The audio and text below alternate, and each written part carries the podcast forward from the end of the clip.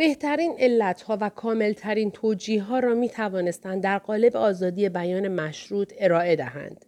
حرفشان این بود ما خیلی دوست داشتیم که اطلاعات و نظرات را به صورت گسترده تری عرضه کنیم و در مورد حوادث و محدودیت های طاقت فرسا و در بعضی موارد اهانت آمیز به خوانندگان عزیز اطلاع رسانی نماییم.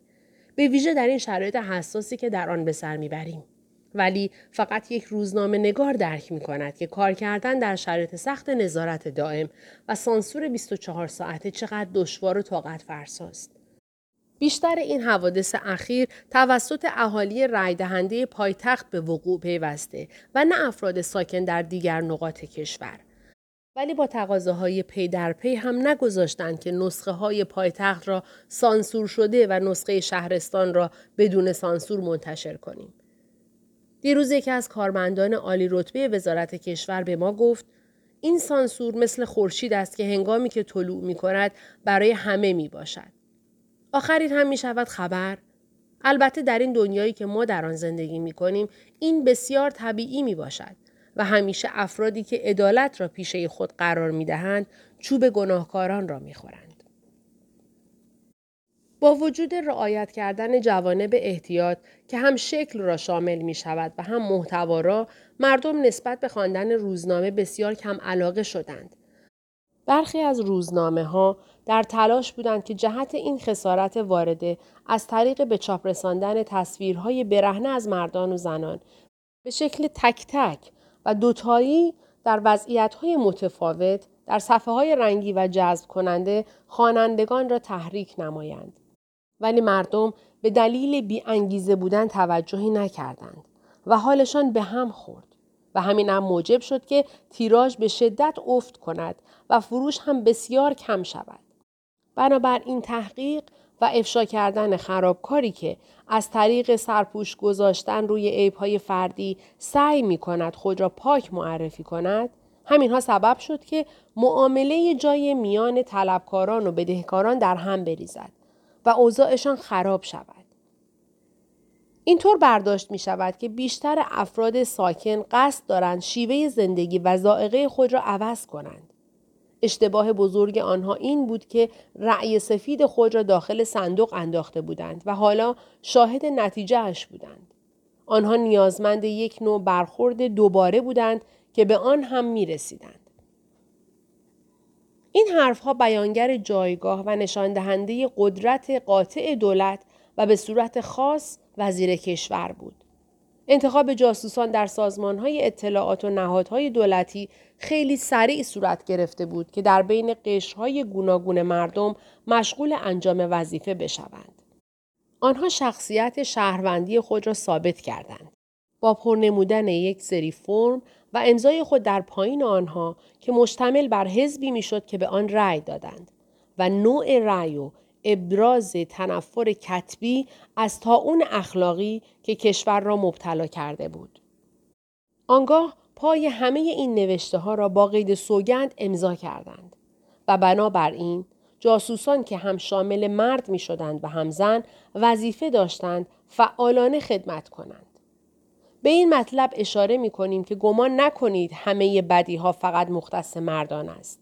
این افراد در دسته های چهلتایی تقسیم بندی شدند.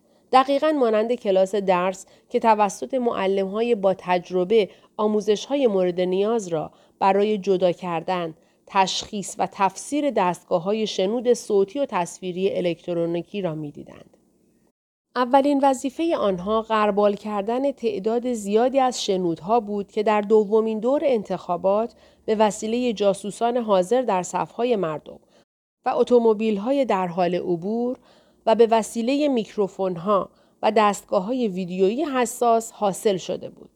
در کنار همه این عملیات یک بازجویی فوری در پشت درهای بسته در نظر گرفته شده بود که ما تا حدی با چگونگی وظایف او در صفحه های قبلی و به وسیله جمله های ساده آشنایی یافتیم. جمله های ساده دیگری هم در میان بود. معمولا به خودم زحمت رأی دادن را نمی دهم ولی امروز شرکت کردم تا ببینم چه می شود. دفعه قبل هم آمدم ولی من هم ساعت چهار بعد از ظهر از خانه خارج شدم. به نظر تو اصلا ارزشش را دارد؟ مثل کوزه میماند که آن را داخل آب بیاندازی. همیشه دستش بیرون آب میماند. این کار هم مثل بلیت بخت آزمایی است. همیشه میبازم ولی اینقدر رو دارم که باز هم ادامه می‌دهم. یک بار جستی ملخک، دو بار جستی ملخک.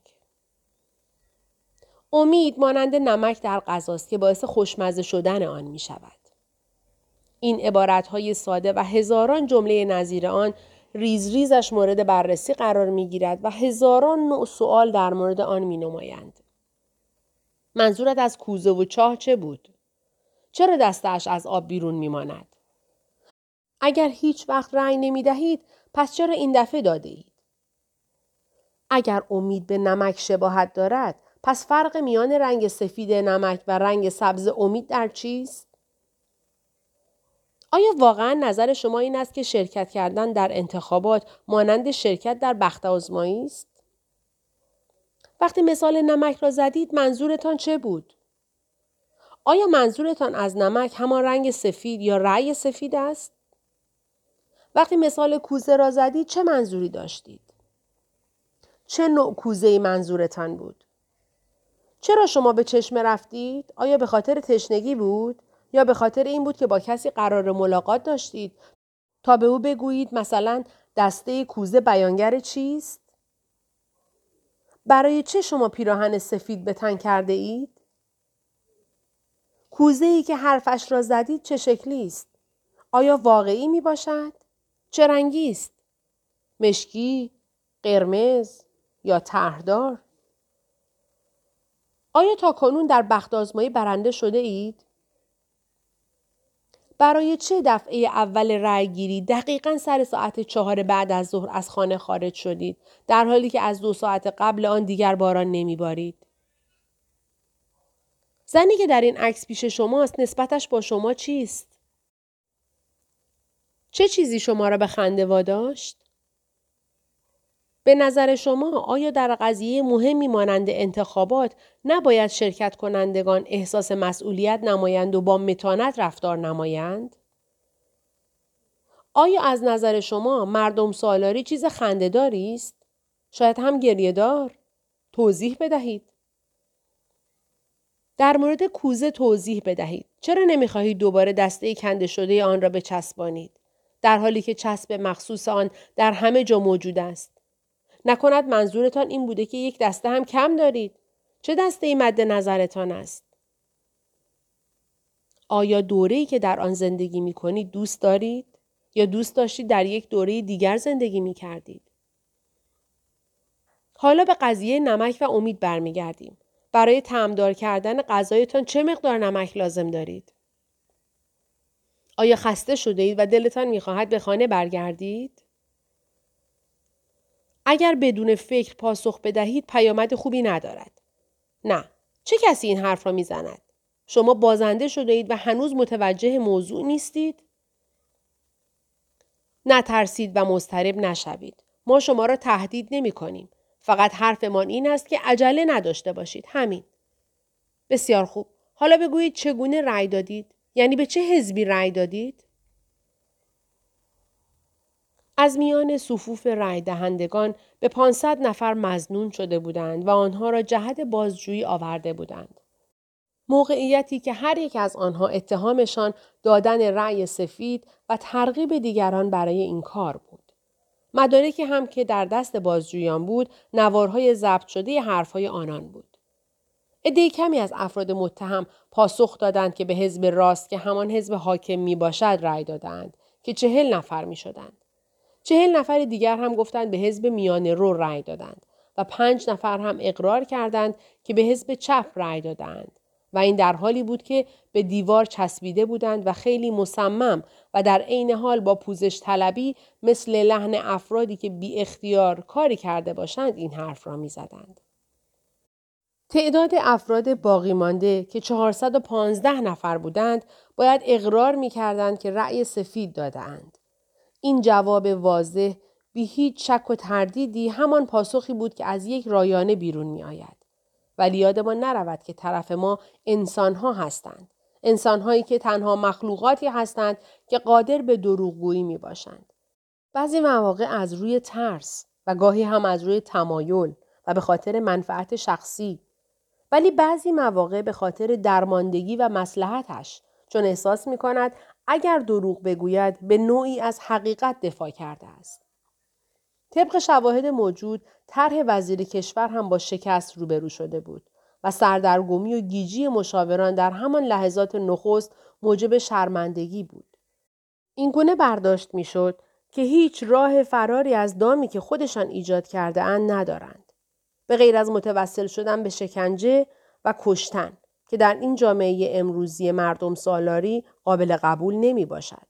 ولی دولت های حزب راست برای رسیدن به اهداف خود می توانستند به چنین روش دست بزنند و از آزادی برخوردار بودند. در این اوضاع سخت و در هم وزیر کشور شم سیاسی و انعطاف پذیر بالای خود را از لحاظ تاکتیکی و استراتژیکی به نمایش گذاشت. کسی که خبر ندارد شاید برای دست یافتن به نتایج بزرگ و بیشتر دو تصمیم را اتخاذ کرد. اول اینکه اقدامی ماکیاولیستی بود که آن عبارت بود از صدور بیانیه از سوی وزارت کشور از طریق خبرگزاری غیررسمی جهت انتشار دادن از طریق رسانه های جمعی که در آن دولت با نوشته لبریز از تشویش و نگرانی از 500 شهروندی که در این روزهای اخیر با میل و اشتیاق زیادی دولت را یاری کردند پا در تحقیقات برای پی بردن به اصل ماجرا و شناسایی عوامل غیرعادی شدن رأیگیری در دو انتخابات پشت سر هم شرکت نمودند خیلی صمیمانه تشکر نمود. وزارت کشور علاوه بر قدردانی در آغاز بیانیه دست پیش گرفت و از خانواده های این افراد تقاضا کرد که به دلیل بیخبر بودن از عزیزان خود ناراحتی نکنند. چون عملیات سری می باشد. ممکن نیست بتوانند با آنها در ارتباط باشند. ولی خیالشان راحت باشد که حالشان خوب است و از همه آنها به طور کامل مراقبت می شود. تصمیم دوم حالتی محرمانه داشت و فقط افراد خاص و معموران امنیتی به آن دسترسی داشتند که همان ایجاد تغییر و تحول در برنامه تجسس بود و شامل جاسوسی کردن در میان مردم بود تا بدین طریق موفق شوند از راز این آرای سفید آگاه شوند. از این زمان به بعد معموران به دو گروه تقسیم می شدند که از نظر تعداد فرق می کرد. گروه کوچک که مشغول کار در حومه شهر بودند چون به خوبی آگاه بودند که نمی توانند موفق شوند. ولی گروه بزرگ مشغول بازجویی از 500 نفری که تسلیم شده بودند قرار شد که بازجویی ها تا زمانی که به نتیجه دلخواه برسد ادامه داشته باشد و در آن از همه نوع فشاری مثل شکنجه جسمی و روحی بهره بگیرند. یک ضرب المثل قدیمی که می‌گوید 500 پرنده داخل قفس بهتر از 501 پرنده آزاد است. وقت زیادی سپری نشد که این دو تصمیم و اجرای آن تصویب شد. بعد از بکارگیری دیپلماتیک و این در آن در زدن معموران گروه شهر کار خود را آغاز نمودند. اولین سؤال او این بود می شود بگویید به چه کسی رأی دادید؟ جوابی که دریافت کرد مانند پیامی بود که همه از آن اطلاع داشتند. مطابق قانون کسی حق ندارد کسی را مجبور کند که بگوید به چه کسی یا حزبی رأی داده است. به همین دلیل خیلی سریع لحن صدایش را تغییر داد و گفت قصد جسارت ندارم ولی شما احتمالا در صندوق رأی سفید نینداخته اید.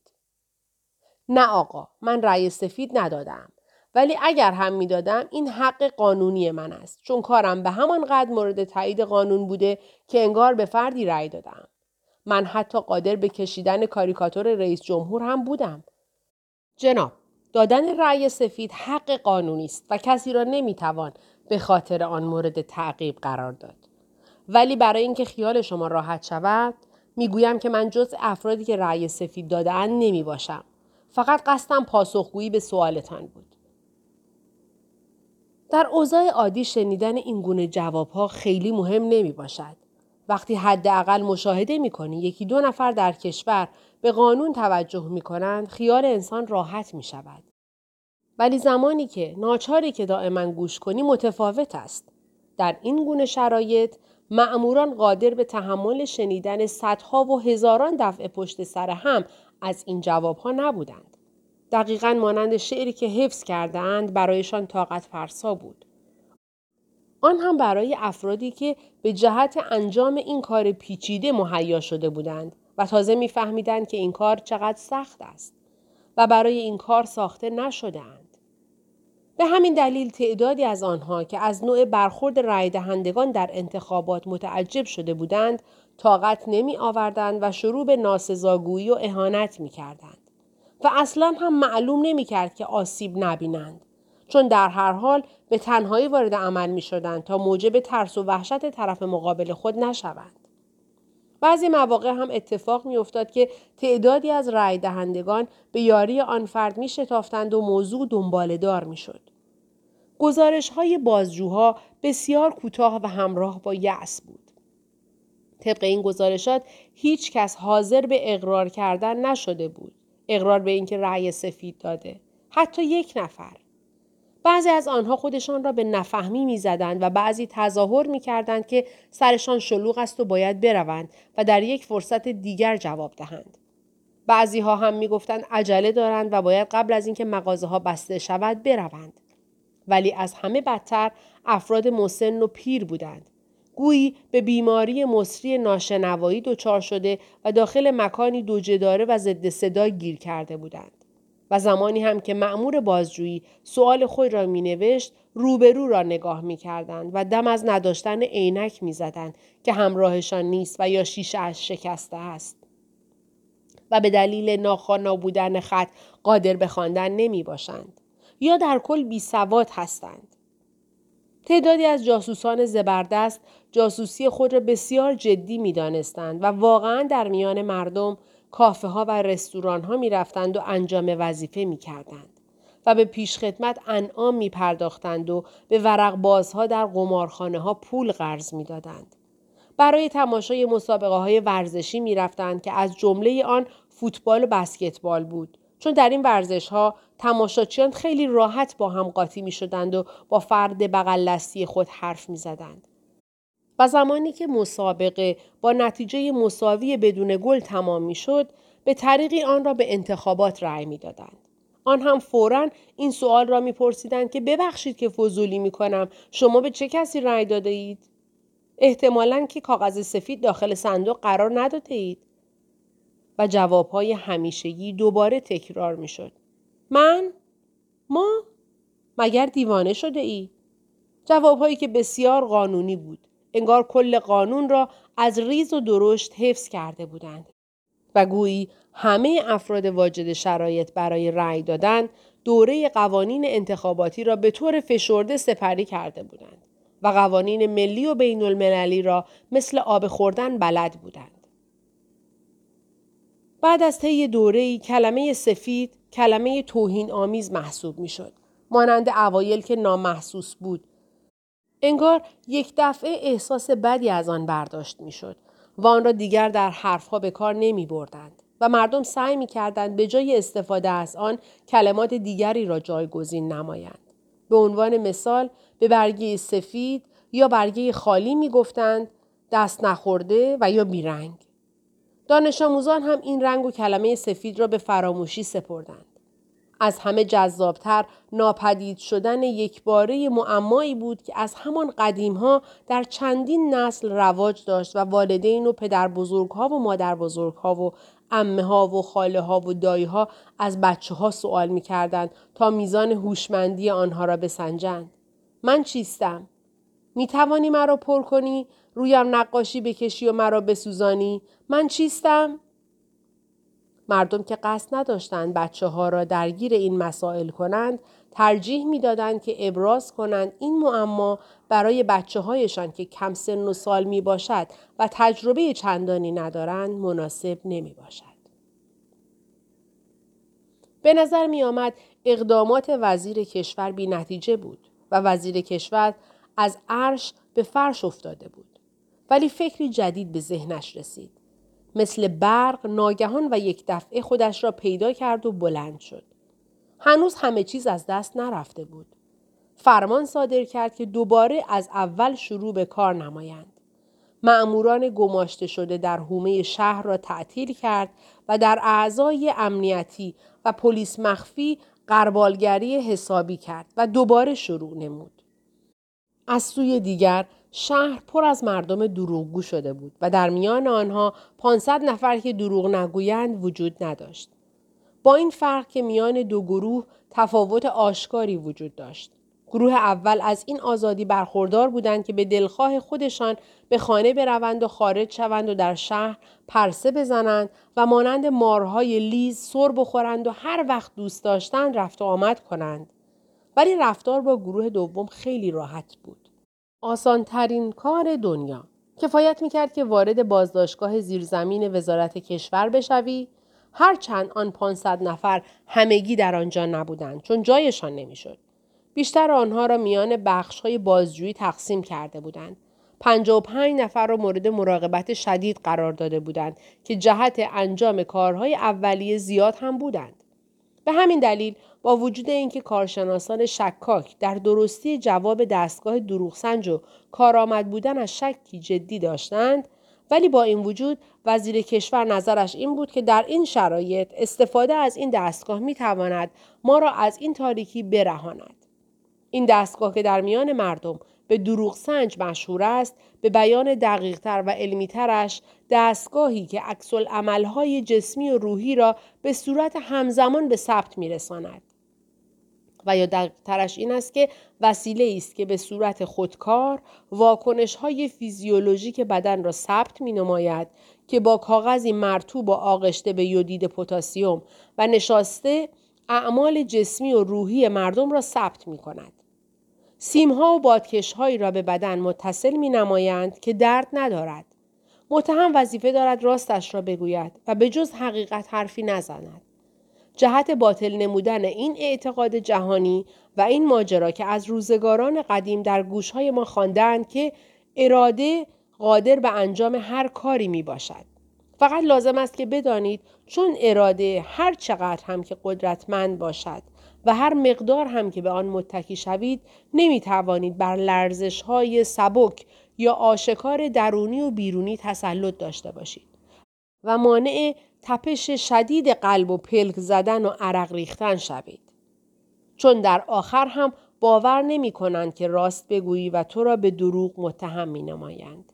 حتی سوگن یاد می کنی که راست می گویی و به غیر از حقیقت حرفی نمی زنی.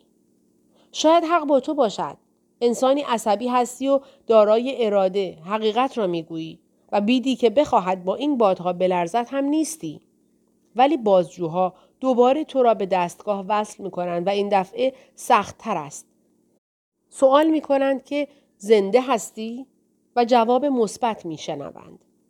هر چند بدن معترض می شود و با زبان متضاد است.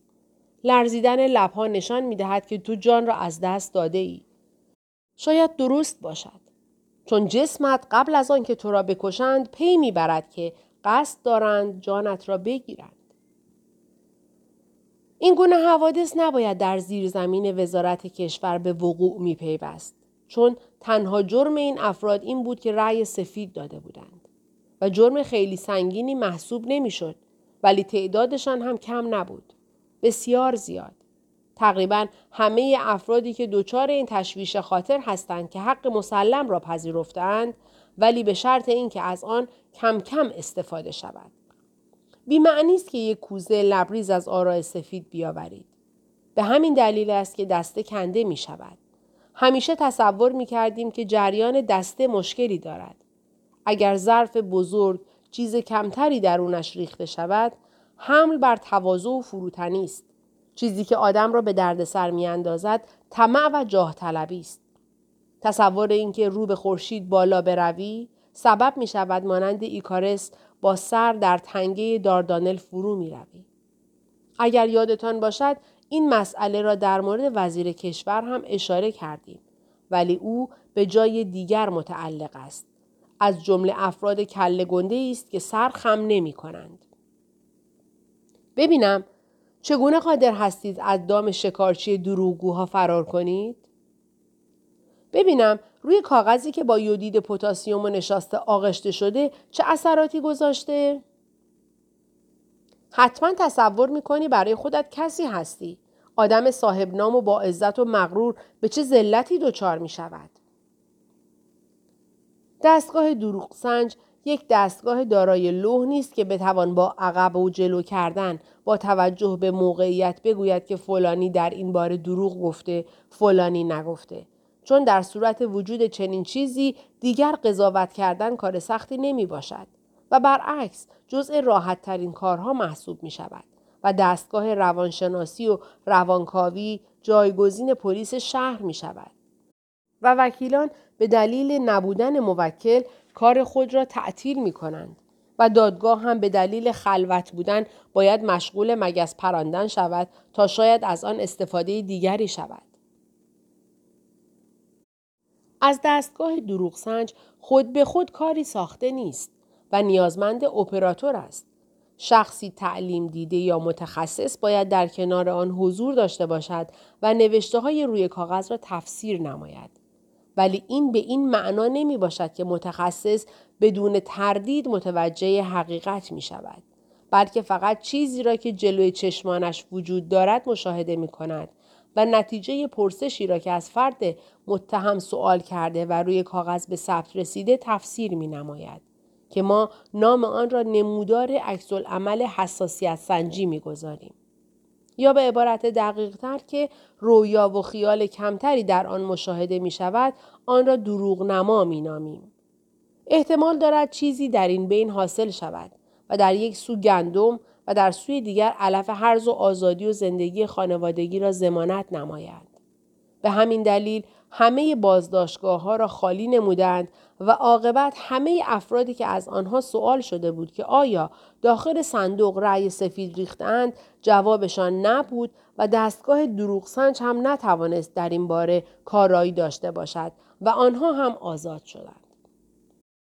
درباره سایر افرادی که گناه انتخابات وجدانشان را عذاب می‌داد هر نوع ذهنیتی برایشان بیهوده بود چون دستگاه دروغ سنج با وجود جان نداشتن با حالت عدم انعطاف پذیری خیلی سریع قادر است به تقلب پی ببرد. حالا خواه رأی سفید را منکر می شدند و یا میپذیرفتند به این حزب یا حزب دیگری رأی دادهند. در صورت خوب بودن اوضاع یک دروغ را تکذیب می کنند ولی دوتا را نه. در این مسئله وزیر کشور دستور داد هر نتیجه ای که آیدمان شد نباید کسی آزاد شود و دستور داد در همانجا بمانند چون کسی خبر ندارد که شرارت های یک فرد تا چه مدتی ادامه دارد. یک معمور جوان و کم تجربه بعد از به ثبت رساندن و بررسی کردن تعداد زیادی کاغذ خط خطی شده که از دستگاه خارج می شد و بعد از پرسیدن های زیاد و شنیدن های تکراری و یک جور در یک موقعیت سخت گیر کرد و مانند یک بره احساس درماندگی کرد. زن جوان و زیبایی بعد از امتحان توسط دستگاه مشخص شد که دروغگو می باشد. او گفت این دستگاه پشیزی ارزش ندارد. معمور که فراموش کرده بود نباید با او به این گفتگو ادامه دهد سوال کرد برای چه؟ زن گفت چون در شرایط فعلی که همه مردم متهم محسوب می شوند فقط کافی است کلمه سفید را بر زبان بیاوری تا شنونده حتی اگر رأی هم نداده باشد از خودش عکس های منفی نشان دهد و عصبانی شود و مضطرب گردد حتی در صورتی که پاکترین و با صداقتترین انسان را هم مورد بازجویی قرار دهید اعتماد به نفسش خدشدار می شود. معمور به او تشر زد و گفت به هیچ وجه با گفته شما موافق نیستم. کسی که با وجدان و آزاد باشد هرگز نمی ترسد و خیلی راحت راستش را می گوید و با سربلندی از این امتحان دستگاه دروغ سنج بیرون می آید. زن گفت نه خیر ما سنگ و چوب نیستیم بلکه آدم هستیم و در وجود هر فردی معمولا نوعی نگرانی و استراب وجود دارد. من معتقدم که ما انسانها مانند شعله ضعیف هستیم که با وزش کوچکترین بادی تهدید به خاموشی می شویم. ما همگی دچار ترس و وحشت هستیم. معمور گفت پاسخ شما غلط است. من هرگز از چیزی وحشت ندارم و به گونه ای پرورش یافتم که تحت هر شرایطی خودم را کنترل کنم و به طور ذاتی هم فرد ترسویی نیستم. زن گفت پس به امتحانش میارزد. حالا دستگاه را به شما وصل می کنیم و من از شما چند سوال می‌پرسم. معمول گفت دیوانه شده اید؟ من بازجو هستم نه شما. زن خیلی آرام جواب داد نکند می ترسید. معمول گفت نه به هیچ وجه نمی ترسم.